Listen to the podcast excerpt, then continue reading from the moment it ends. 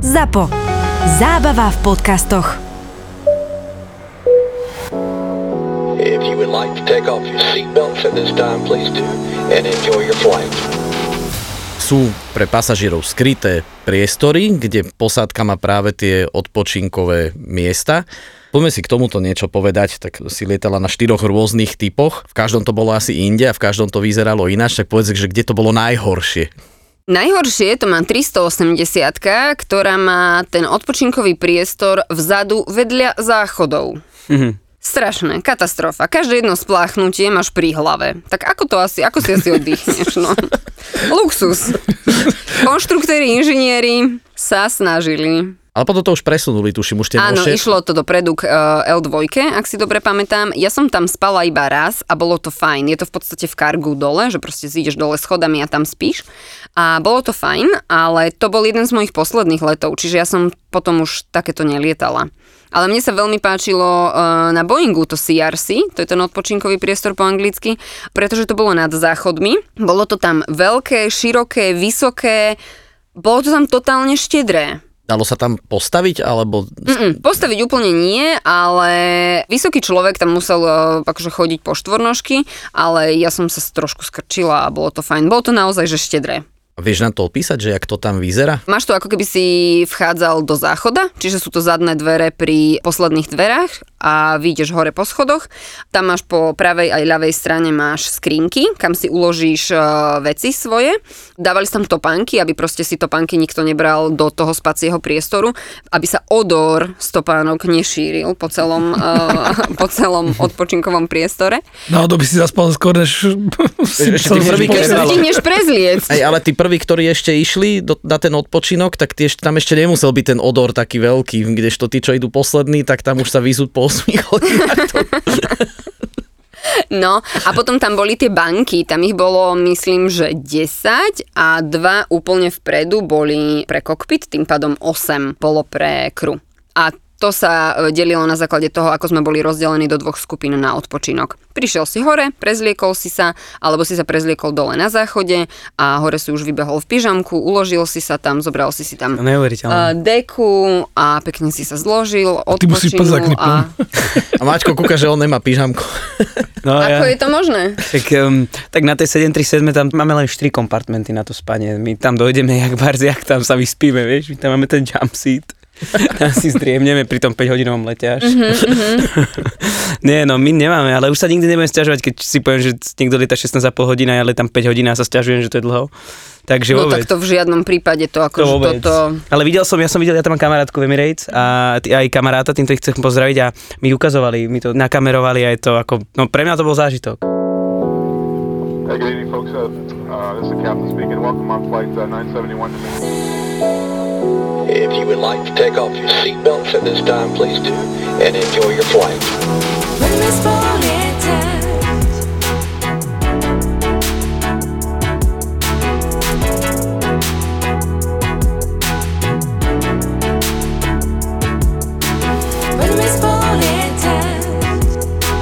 Dneska sme tu konečne všetci traja a vítame Luciu u nás. Ahojte. Lucia robila stevardku, či po slovensky letušku a povedz nám niečo, že kde si pracovala. No lietala som v Emirátoch, to znamená, žila som v Dubaji, pre niekoho možno také, čo by chcel zažiť, že je to také veľmi, veľmi lukratívne. A, lebo musím povedať, že aj keď niekomu poviem, že žila som v Dubaji a teda lietala pre Emirates, tak si povedia, že wow, super, paráda. Takže je to také asi zaujímavé pre ľudí. V podstate tvoj život sa odohrával v Dubaji a potom v rôznych e, mestách po svete, kde si vlastne lietala, kde boli vlastne tie cieľové destinácie. Čiže máš precestované v celku dosť. Vždy to bol môj sen ísť robiť letušku, len proste som nechcela pre nejakú nízkonákladovku tu v okolí a jedného dňa som brousovala po portáli, kde teda bola táto e, pracovná pozícia, tak som si povedala super, parada, idem, vyskúšam, idem na pohovor. Išla som na pohovor, prijali ma a 12. marca roku 2012 som išla do svojho nového domova do Dubaja a to si pamätám ako dneska, že som tam pristávala, pozerám všade piesok a teraz čo tu ja mám robiť. No ale teda tam som začínala svoj nový život. Bolo to zaujímavé a áno, bol to môj domov, kde som teda mala ubytovanie, ktoré nám poskytla firma a odtiaľ som lietala vždy podľa toho e, plánu mesačného e, do rôznych častí sveta. Na akých lietadlách si lietala? A ty lietala máš celku som- dosť tuto napísané. Áno, áno, lietala som na Airbus 330, 340 a uh, Boeing 777, to bola moja prvá licencia na tieto uh, typy lietadiel. A potom neskôr som si tú licenciu uh, zmenila na Boeing teda 777 a, a 380. Čiže tým som to celé zakončila. Že si letela vlastne s najväčším dopravným lietadlom, aké dneska lieta. Áno. A srdiečko mi uh, zapišťalo a zaplakalo, keď som zistila, že už ho nebudú vyrábať. Lebo podľa mňa tá 380 je super lietadlo.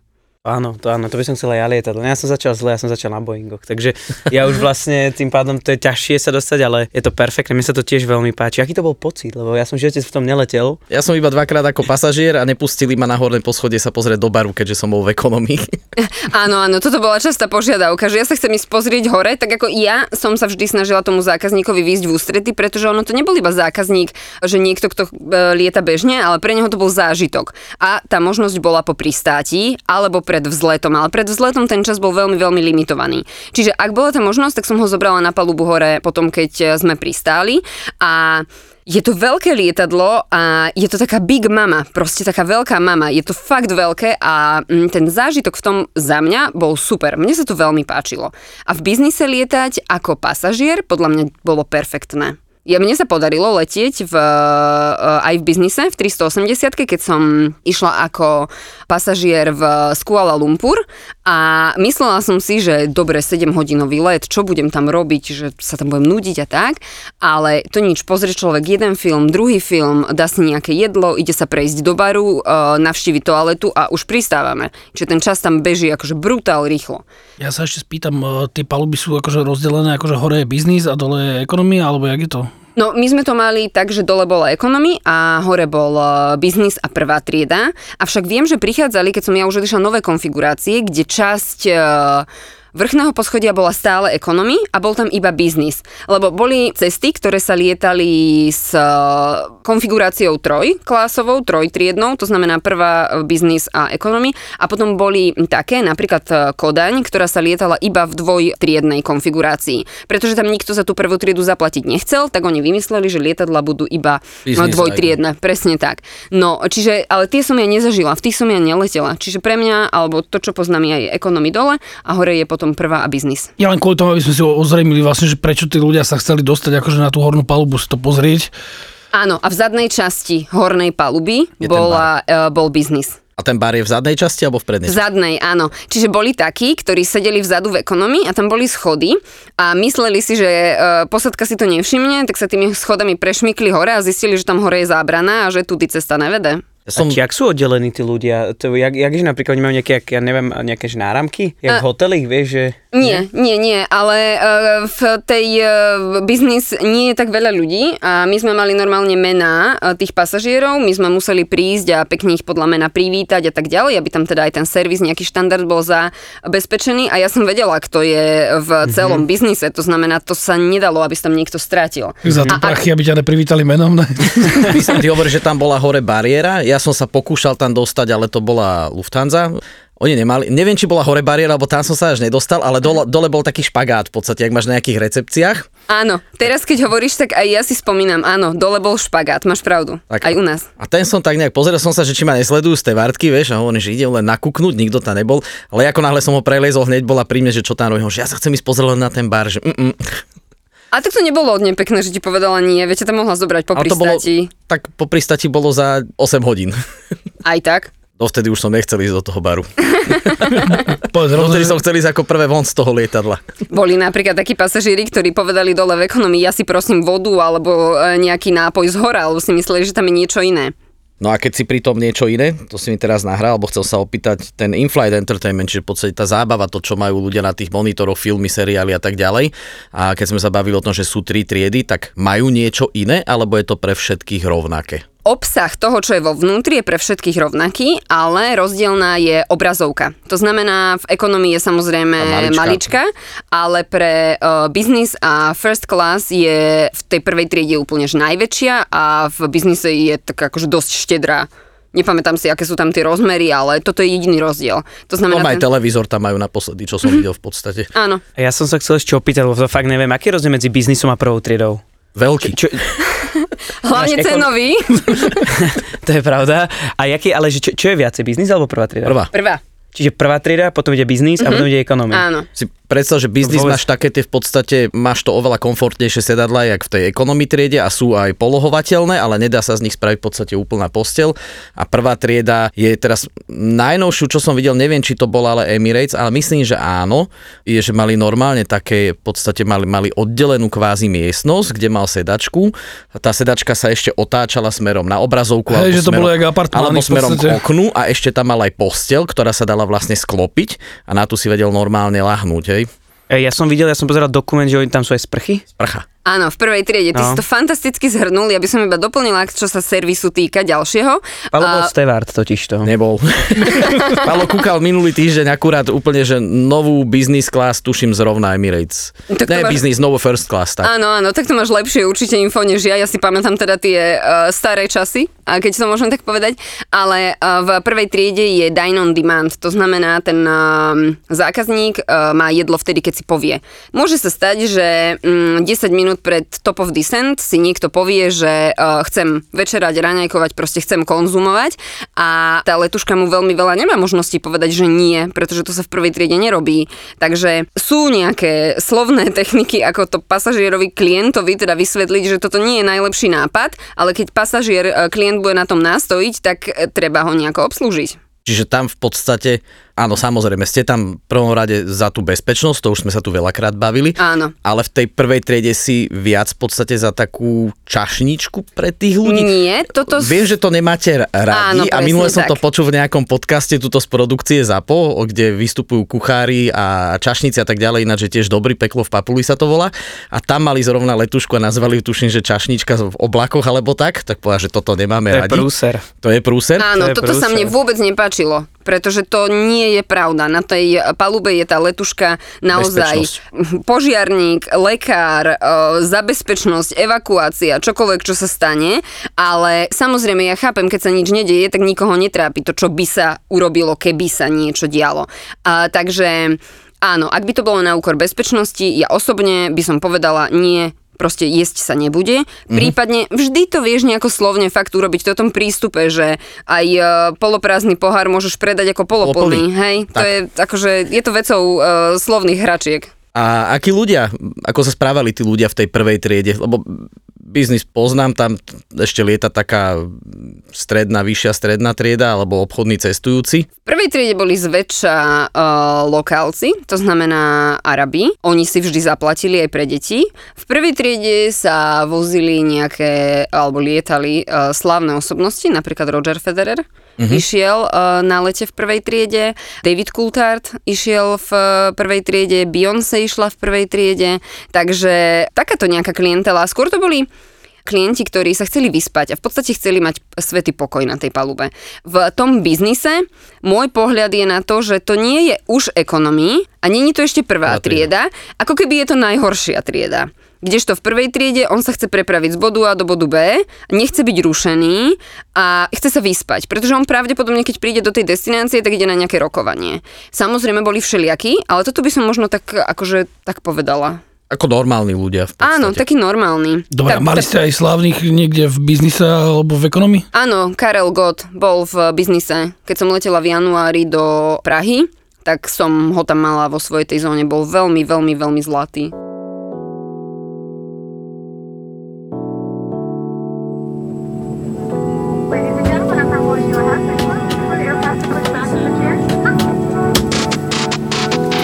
Občas, keď ešte ste na zemi a máš otvorené tie dvere a len tak sa obrátiš dozadu, že vieš, také tie detské hračky, čo sú také, že krížik, e, kruh a štvoreček a musíš to do tej stavebnice vobchať do toho správneho otvoru, mm-hmm. tak toto niektorým ľuďom nejde s tou príručnou batožinou, vieš, že otvoria Jaj. si ten overhead bin a to je jedno, jak to otočíš, lebo je to väčšie proste, ale budú to tam chať. Áno, to je taký Tetris a ja... Tetris, no.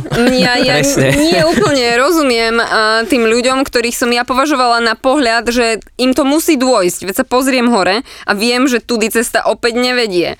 Ale oni sa pokúšali to tam dávať a potom uh, boli niektoré lety, kde jednoducho iba prišli, nechali to na strede, oni si sadli a ukázali mne ako letuške proste rukou uh, z dola hore, že mám to dať tam. A čo si Ako- nejaký pikolik? Ich, a, a presne, presne takto, že či som ja akože ich slúžka som sa na to pozrela, ale si vravím, že nebudem hustá hneď z fleku, prišla som za nimi, pekne opýtala som sa ich, že či to je ich batožina mm, a že teda ako im s tým viem pomôcť, pretože ja im to nemôžem dať hore a ak si to prajú dať hore, musia to urobiť sami. A keď oni povedali, že nie, mne sa nedá, mňa boli chrbát, ja vravím, no aj mňa boli chrbát, takže treba to nejako vyriešiť. Potom sme to nejako teda vyriešili, vyhandlovali, ale áno, potom boli takí, ktorí prišli úplne dozadu a tam sú tieto emergency equipment, to znamená... uh, Defibrilátor. Áno, defibrilátor, IMK, FAK a takéto veci.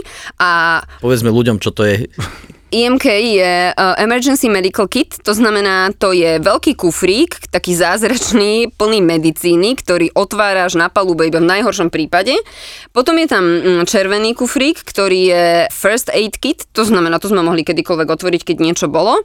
A potom tam boli mm, hejlóny, to sú Hasiace Hasiace prístroje. prístroje. Hasiace prístroje, áno. A potom tam boli kyslíkové e, bomby s maskou. No a oni videli, že to je voľné, no tak to tam chceli dať. A im vravím, že A nie. nechceli to odtiaľ vykladať, to čo tam je?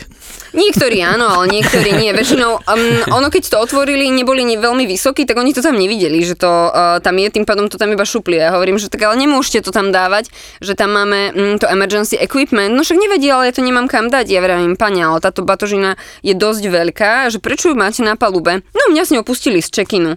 Ja si vravím tak zase, akože check-in on rád púšťal veci uh, na palubu, pretože veď uh, Nie je to ich posledný... problém. Nie, a presne tak, není to ich problém, letušky, poraďte si, veď posledný bod kontaktu sme my a robte s tým dačo.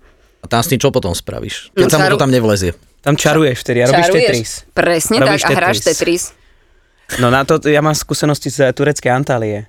To proste, to je, na- to, to, to vtedy to lietadlo, normálne mám pocit, že to sa zlomí, ten overhead bin. Mm-hmm. Oni tam dajú všetko. A oni proste dojdú aj s dvomi kuframi. Na čekine vôbec nič, no problém, no problém. Áno, Ako s veľkými tak. kuframi, hej? Normálne oni, oni berú kufr, koľko len chceš kufrov, relatívne aj veľké, podľa mňa nesplňajú častokrát tie rozmery, ale veľa ich oni zoberú. Proste z Turecka to tam nedáš. Niekedy Tak pod kde si dáš ten perský koberec, vieš? No presne. Oni majú, že jeden kus príručnej batožiny na jeden prst, nie? Tak... No to, ale ja som teraz sledoval, ja som práve, lebo ja tak, Pálo povedal, že či sa otáčam, no tak neotáčam sa na tie, do tých dverí moc, lebo na to čas není, keď sa pripravujem ja na let, ale teraz som sa deadheadoval. Deadheadovať znamená, že som išiel ako posádka, ale neaktívna, z bodu A do bodu B a lietal som chvíľku v jednej destinácii v Egypte. A všímal som si, teda aj tí ľudia, akí tam išli, išli tam, neboli to akože Slováci samozrejme, ale pozeral som, čo tam robili s tými, jak to tam upratovali, jak to, jak to tam dávali tí pasažieri, to som nezažil. Proste je jeden kufor, ktorý je v tom bine a on tam normálne, a, a ja neviem, je tam toľko to miesta, ja neviem, 20 cm miesta. A on sa tam snažil dať polmetrový kufor. Normálne do toho To sme to. pri tej detskej skladačke, čo som To povedal, že toto by na začiatku malo byť ešte pri čekine, ako taký inteligenčný test, vieš, že tuto daj tento krížik do toho správneho otvoru a keď áno, tak potom ti vytlačím Ale ja som normálne nechápal a tí, tí niektorí pasažieri, vždycky som počul, že aspoň medzi letuškami, že sa modlili, keď mali ísť Egypt, aspoň my teda. Tam idú takí zvláštni pasažieri, tam chodili, ale ja som to zažil teraz. Tých 5 hodín som sedel v tom lietadle ako pasažier a ja som mal dosť. Ja som mal vážne dosť. Ja som počula o letoch uh, Dubaj Káhira, že boli veľmi náročné. Mňa to nikdy nepostretlo. Neviem, aké sú tie lety, ale keď sa vrátim ešte k tej batožine, tak problém bol aj to, že na čekine im napríklad všetko zobrali do toho čekinu, fajn, nepustili ich ďalej, mohli si urobiť svoju robotu, lenže neskôr bolo duty free a tie nákupy tam, to proste posledné peniaze sa rozšupnú a prišli do lietadla. To sú také akože fajn príbehy, povieš si, že v Dubaji nakupujem v duty free všetko super, mám peniaze, tak akože mám na to. Lenže potom boli aj taká odvrátená stránka celej tejto veci je to, že ideš e, robiť nejaký let do Pakistanu a tí chudáčikovia robotníci, ktorí robia 16 hodín z dňa v Dubaji, tak v tom duty free pre tú rodinu, aby nakúpili, tak racie prášky, aviváže, proste prídu na palubu, v rôznych sáčkoch to majú, proste v tom duty free, v tých igelitôčkach a to pozeráš na to a iba sa ti rozum akože na jednej strane zastavuje, na druhej strane si uvedomíš, že proste ako tebe je dobré, lebo on, chudák, čo všetko musí domov brať. A, Čo si tam nekúpi vôbec. čo no? si tam nekúpi, ako chce tú rodinu zabezpečiť. Čiže toto bol taký druhý rozmer a mala som jeden takýto let, kde mi prišli, prišiel kopec pasažierov, kopec mužov teda, s takýmito proste batožinkami. Hm. Žena poslala zoznam. Nákupný. No. Potom si že 380 je malá, že? Nakoniec. Aký najdlhší let si absolvovala? Ako pracovne teraz myslím. Pre mňa najdlhší let bol Dubai LA. To malo 16,5 hodiny a ono na mape to bolo pekné, lebo v tej eh, business class, tam v tom bare, je veľká obrazovka, ktorá eh, pekne zobrazuje, ako letíš z bodu A do bodu B, len je to 2D. A ono to vyzerá ako pol obdlžníka, že proste obdlžník, ktorému chýba tá spodná strana. Áno. A bolo to veľmi zaujímavé aj pre mňa uvedomiť si, že teda ako letíme. Samozrejme, toto môže každý vidieť na tom in-flight entertainment, to má každý dostupné, ale nie každý si to nejako uvedomí a všíma. A pýtajú sa ľudia veľakrát, že prečo sa neletí priamo v podstate cez ten oceán, že prečo sa lieta tak vrchom a to sme povedali, že tomu sa tu niekedy povenujeme to nejak vysvetliť, že stačí si zobrať globus a, a šnúrku a tam hore je ten polomer vlastne tej zeme menší smerom k tomu pólu, že je to v podstate vyzerá, že je to dlhšie, ale ono je tá trasa kratšia. A dobre, keď letíte takto dlho, tak tam sa aj striedate. Toto je náš pre mňa veľká záhada, vy tam máte tie odpočinkové priestory a ja som to teraz počítal, že koľkokrát som letel cez oceán, včera tuším, že, že 17 krát dokopy, ale ja som si nikdy nevšimol, kedy ten personál začal miznúť z tej kabiny. Proste rozdalo sa jedlo nejak po vzlete a nejak sme sa tam buď zabávali, niečo Vypité sme sa mal. bavili medzi sebou. Ja moc nepijem v lietadle. Alebo som, pozor, som Ani ja. nejaký seriál Ja, a, a naraz sa pozriem, že je ich tam nejak málo. Ako nikdy som ich nevidel cez tie skryté dvere e, sa niekoho pretiahnuť, preplaziť tadiaľ. No my sme extrémne šikovní, vidíš, ako dobre to dokážeme? No, čo sa stane? Urobí sa, urobí sa servis a potom sa zväčša vypínajú svetlá v kabíne, pozatvárajú sa po niektorí si teda pozatvárajú tie okná, ak máš nočný let, tak to robí aj posádka a tým pádom v tej kabíne zostane tma a ty nemáš už taký podľa mňa priestor. A ty začneš pozerať film, čiže teba nezaujíma, už si najedený, mal si drink, keď chceš mať vínko, máš pred sebou vínko. A už nemáš dôvod si nejako všímať to, že čo robí tá posádka a to sú práve momenty, kedy sa posádka strieda. Môžeš si to všimnúť jedine vtedy, keby si bol celý čas hore a prvú časť ťa obsluhuje niekto iný, druhú časť ťa bude obsluhovať niekto iný a tretiu časť ťa obsluhuje prvá posádka. Vtedy si vieš všimnúť, že uh, sa niečo stalo. Lebo je to tam posektorované v tom lietadle. To znamená, každý je zodpovedný za tú príslušnú zónu. Prístup na internet máte? Na 380 no a tak jasné, na záchode ideš, prihlásiš sa, zriadiš si. Nemal by si, ale myslím si, že každý sa prihlasoval aj dodnes prihlasuje. Čiže ale tým pádom posadka vie tie prístupové heslá evidentne. Tam neboli prístupové heslá, tam bolo iba zaregistrovať sa cez mail a potom ti to dalo nejaký čas, koľko môžeš byť e, na internete. A potom už kreditnú kartu. E, Áno, a potom to chcelo kreditnú kartu, presne A tak. prečože nemôžeš ísť na internet? Tam to bolo nejak e, povedané zo strany spoločnosti, že crew, Aha. pokiaľ je v práci, tak sa nemá prihlasovať na internet. Potom tam boli otázky, že keď e, spíme, akože oddychujeme, takže či vtedy môžeme, tak to bolo také, že možno OK, ale um, ako v princípe nie. Lebo máš sa venovať e, zákazníkom a napríklad aj pojem zákazník a pasažier bol rozdiel. Pasažier mu povieš vtedy, keď sa bavíš s ním o bezpečnosti a zákazník je to vtedy, keď sa s, ne, s ním bavíš o servise. Akože tie Emiráty bola naozaj že veľká škola v rámci tej komunikácie, mm-hmm. či sa so zákazníkom, s klientom, s pasažierom a tak ďalej, aj tá miera tej asertivity a čo všetko to mňa naučilo. Ja som to aj písala v jednom zo svojich článkov, že e, niekto by si mohol načítať veľa kníh a hovoriť si, že super, naučil som sa. Mm-mm. Toto by ma nenaučilo ani 5 prečítaných, ani 10 kníh, proste ten zážitok a tá skúsenosť, ktorú som ja mala, tá bola úplne že fantastická. Teraz to poviem tuto, čiže jak si to spomenula, že v jednom vo svojich článkoch, ja som sa aj na tento podcast pripravoval na základe v podstate tvojho blogu, ktorý píšeš a je to naozaj zaujímavé, je to o cestovaní, je to o lietaní, tak uh, ľudia si môžu prečítať zaujímavé veci, luciabanovska.wordpress.com tam to nájdu a hovorím, veľa inšpirácie na túto prípravu, čo som robil, som čerpal odtadiaľ. To som ti nahrala na schvál tam. To bolo výborné.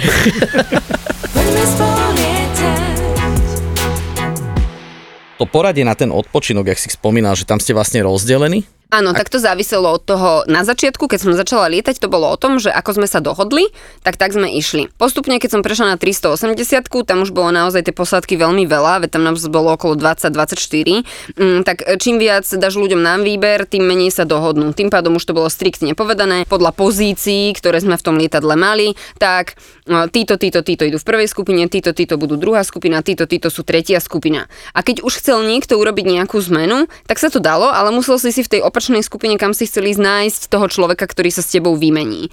A toto bolo dobré vedieť pri napríklad spiatočnom lete, kedy si vieš naplánovať svoj oddych e, na tom e, layovery, to znamená na tom prestoji, že keď viem, že idem spať v prvej skupine, to znamená, ja neviem, 6-7 hodín od momentu, kedy opustím hotel a keď by som sa zobudila, 8 hodín odpracujem a mám ísť zase spať na 2 hodiny, nie každý to dokáže, tým pádom si to človek vie naplánovať e, ten oddych dostatočne. Čiže ale niekto to určoval? Alebo, Áno, áno. A vedela si to vymeniť? Vedela, Áno, veď keď uh, si si našiel toho človeka v tej skupine, do ktorej si chcel ísť a vedeli ste sa dohodnúť, tam s tým problém principiálne nebol. Čiže musela si si nájsť ale takého, ktorý principiálne chcel si to Áno, changenúť. pretože keby si ho nenájdem a idem do tej napríklad tretej skupiny spať, tak tretia skupina bude mať o človeka menej, pretože ja spím a mala som spať v prvej skupine. Mhm. Tým pádom by tam chýbal ten personál. Ja som sa ťa ešte chcel opýtať, že ako ste zvládli tie časové posuny, keď ste prileteli do, napríklad keď ste leteli 16,5 hodinový let? Koľko ste odpočívali? Jak to funguje? Ono to záviselo od toho, ako dlho e, ten let trval. Keď mohli by sme plošne povedať od letu 5,5 hodiny a viac, už si zostával v destinácii 24 hodín. Potom sa to, čiže keď som ja letela Dubaj Viedeň, už som vedela, že zostávam. Ale Dubaj Kalkata, čo bolo plus minus rovnaké, Kalkata je v Indii, keby niekto nevedel, tak tam som to niekedy robila ako otočku. Popri tom je to časovo rovnaké. No a teda záviselo to od dĺžky toho samotného letu. Od 5,5 hodiny boli, bol 24 hodín a potom, keď bolo k tomu, že ten let bol veľmi dlhý, myslím, že nad 12, 11,5, 12 bolo hraničných, tam už sa zostávalo dlhšie 30 hodín, 48 hodín. Mohli by sme povedať, že Európa zostávala 24 hodín, Ázia tiež, Austrália bola aj 24, ale aj 30 a viac, niektoré boli aj 48 hodinové, ale Amerika bola zväčša 48 hodinová. Samozrejme boli aj také smrťáky, to ja nazývam, že ísť robiť New York na 24 hodinovku, hej, že proste 24 hodín, to nevieš, mm-hmm. kde je sever, to proste si ani nelahneš, ani sa nezobudíš, už odchádzaš a vyzeráš ako zombie, taký pokrivený. Však to si práve neviem predstaviť, lebo No však toto. ja keď e, idem tým kamarátom do tej Ameriky a tak, tak tam keď prídem, to je v podstate len 6 hodín časový posun ten New York a prvé 3 dní som o 4 ráno hore pravidelne, to je jedno, keď idem spať, o 4 ráno sa zobudím, všetko začne fungovať, jak ostatní ešte spia a teraz si neviem predstaviť, že máš vlastne 24 hodín úplne v podstate prehádzaný celý ten, ten prirodzený algoritmus, Biorytmus. že, či biorytmus, algoritmus, už mi šibe, jetlag jak svinia a teraz vlastne ten odpočinok potom podľa mňa aj tak vyzerá, lebo keď si není nastavená ísť spať, tak si myslím, že nezaspíš zrovna. No to určite nie, ono je to, boli takí, ktorí kam prišli a kedy prišli, bolo jedno, proste lahli, spali, ale mne to robilo problém, čiže ja som s tým mala problém. Ešte keď som prišla do destinácie, aj jedno či kde, že či na východe alebo na západe, tak to bolo v pohode. A pre mňa návrat z Ameriky do Dubaja, proste mne to 5 dní trvalo, kým som sa dala dokopy. Každá noc, e, proste bola som hore každú noc, cez deň by som spala, tak som nespala ani v noci, ani cez deň, zase ani v noci, ani cez deň. No super, tak som čakala, kým mám akože v rostri v tom programe mesačnom ďalší let, ktorý ma už napraví nejako. Pôjdem zase ako zombie na ten let, lebo po Amerike zväčša prichádzali nejaké Európy, to znamená, dajme tomu, že letím do Viedne, tak tu pristanem niekedy okolo druhej pobede, no a ešte to potiahnem do večera, lebo aby som teda spala volačo. No a tam, keď som už spala celú noc, tak už som sa napravila, už potom návrat do Dubaja bol v pohode a znova som žila až normálny život. Ja som s týmto napríklad problém nemal, keď sme lietali, že Praha, Toronto, tam sme zostávali napríklad mesiac, sme lietali v Toronte, ja, ja som sa bál, ale neviem, jak je to možné, ja som proste prišiel, lahol a spal. A prišiel som na Slovensko, lahol a spal, takže ne, nejak som sa, neviem, no. To klobúk dole, to- Ja som tam vždycky letel ako neaktívna posádka, takže e, ako pasažier. Mhm. A my sme tam lietali, ale nemal som s tým fakt naozaj. Ja som sa bál jetlagu vôbec nič. Ja aj keď som bola v Amerike na dovolenke, tak som sa vrátila a tiež som mala veľký problém. Čiže evidentne je to so mnou stále. Ale Austrália, tá nebola problém. Ja som išla do Austrálie, spala som, fungovala som, vrátila som sa z Austrálie, spala som, fungovala som, nič mi nevadilo. Za to môže Amerika. Možno to je aj preto, lebo ten kolega, čo tu bol minule Miloš, on už bol skúsenejší v Kanade než ja. Keď som prišiel, tak presne vedel, akú medicínu mi da- má dať proti jetlagu. Takže... Nie, tak ste si dávali medicínu. Takže mali sme, mali sme Určite medicínu v podobe turecký čaj, rumu. V Dubaji si moc medicínu nedáš, že? Kubánske, ale áno, jo, to závisí áno. na zdrojoch zase. Ako Áno. že no. sa dá všetko. Aj vo Mane sa dá, všade áno, sa dá. Áno, áno, hej. Dobre, a ktorá bola najobľúbenejšia tvoja destinácia? Ja som rada lietala do Ameriky. Že Lebo, napriek tomu, že pokrčená, ale áno, áno, to je daň za niečo, ako nič není ideálne, čiže áno, pretože dalo som dobre nakupovať a mm, aj potraviny tam boli dobré, to znamená, ja nieraz si spomínam na to, ako ja som ledva zavrela kufor, pretože som tam nakúpila fakt všetko, ovocie, zeleninu, lebo to bolo čerstvé. Nevrajím, že v Dubaji to nebolo čerstvé, bolo, ale tak, takým iným spôsobom. Od piesku. vaša batožina ide kam? Normálne si ju doneseš na check-in, keď letíš ako posádka, keď máš taký veľký kufor, alebo... Áno, a dávajú ju v podstate do iného kontajneru a potom ju v tej destinácii vyberú ako prvú, pretože aj sa očakáva, že my budeme vybavení nájsť akože čím skôr inak ako tí pasažieri. Klasicky, tým pádom, áno, ona je v inom kontajneri a um, občas som ľutovala toho, kto tam uh, sa nadrapoval práve s tým mojim kufrom, lebo hovorím, niekedy to malo aj 30 kg a fakt to bolo, že ťažké. A myslím si, že do toho kufra musíš sa naozaj snažiť, aby si dal 30 kg. To nebol kufor akože podľa mňa koncipovaný na pravidelných 30 kg. Ja mám zase takú skúsenosť so stevardkami, že keď im pomáham, z, keď ideme do lietadla. Ty si kufrom- gentleman? No tak eh, samozrejme. Tak eh, To sa- pomôžeš im, pomôžeš, keď ide, zoberieš im kufor. To sa niečasto vidí. Aspoň ja mám jeden, tak jeden viem zobrať Mhm. mm-hmm. a väčšinou to berem. A aký lahu, vždycky, ten môj je vždycky rovnaký. Ale jak idem, keď ideme pred prvým letom, tak im ho zoberiem do lietadla, lahulinky. Ale jak ideme naspäť už domov, jak pristaneme, tak- tak... tak, sa nejako... Čo, jak je to možné? Som unavený, alebo čo je ten háčik? No práve podľa mňa v týchto nákupoch. Lenže ona, vieš, my máme také krátke turnaroundy, tých 45 minút hodinu. No, Na, Ale duty free tam je. áno, možno niečo e, potrebovala urgentne presunúť z tej hotelovej izby k sebe domov. Aha, ja, som- ja som myslel, ja som to dával na svoju vinu, že ja som unavený po tom lete vždycky, vieš. Ja som unavený, že už nedokážem toľko zvinúť. Mm-hmm. To som si vždycky robil srandu, lebo teraz aj keď tak vždycky vyložíš, že ako tej posádke, že keď tam máš 4, my máme, no my nemáme, nás nie, nie je tak veľa, keď máš 4 ženy, tak im pomôžeš to z kufra, lebo my vlastne pristaneme pre nás dojde jedno auto, na letisku, čo nás odvezie a potom ideme s druhým a sa- zase autom na hotel. Tak im to vy, vyložíš, ale minulo som to nevedel dvihnúť. A keď som to nakladal do toho lietadla, teda do toho auta, tak to bolo ľahšie, vieš. Ja mám takú vtipnú príhodu z Kuala Lumpur, kedy som vedela, že idem na led, ja som vždy mala kufor pripravený. Náhradná uniforma, plavky, veci do fitka a to tam vždy bolo a prihodila som podľa toho, či idem do zimy, do tepla a aké oblečenie mi k tomu treba. No a idem do Kuali, však idem do tepla, veď idem tam na 24 hodín, rýchlovka, hore, dole, dám fitko, ideme naspäť. No a ja som v tej Kuale zostala 3 dní. Teraz čo ja idem nosiť, keď ja nemám nič v kufri? No tak som šla do obchodu, kúpila som si oblečenie a nejako som to vykryla. A potom sa... Tak som sa veci, mala si veci do fitka. mala som veci do fitka, áno, to som chodila poctivo. Len keď som už chcela ísť na ulicu, to bolo pohoršie. Poďme spolu lietať.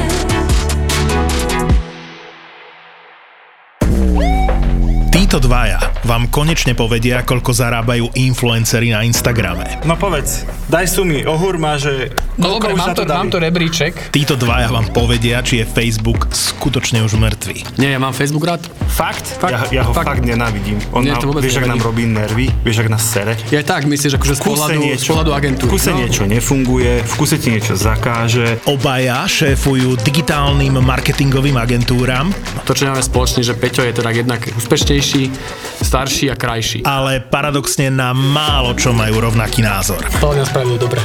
Fakt? Mhm, aj, za, aj, si, za, že- no, aj za 60 miliónov Myslím si, dobre? že za 5 rokov bude vysmiatý a bude hovoriť, že to bol obchod jeho života. Fakt. Ver mi.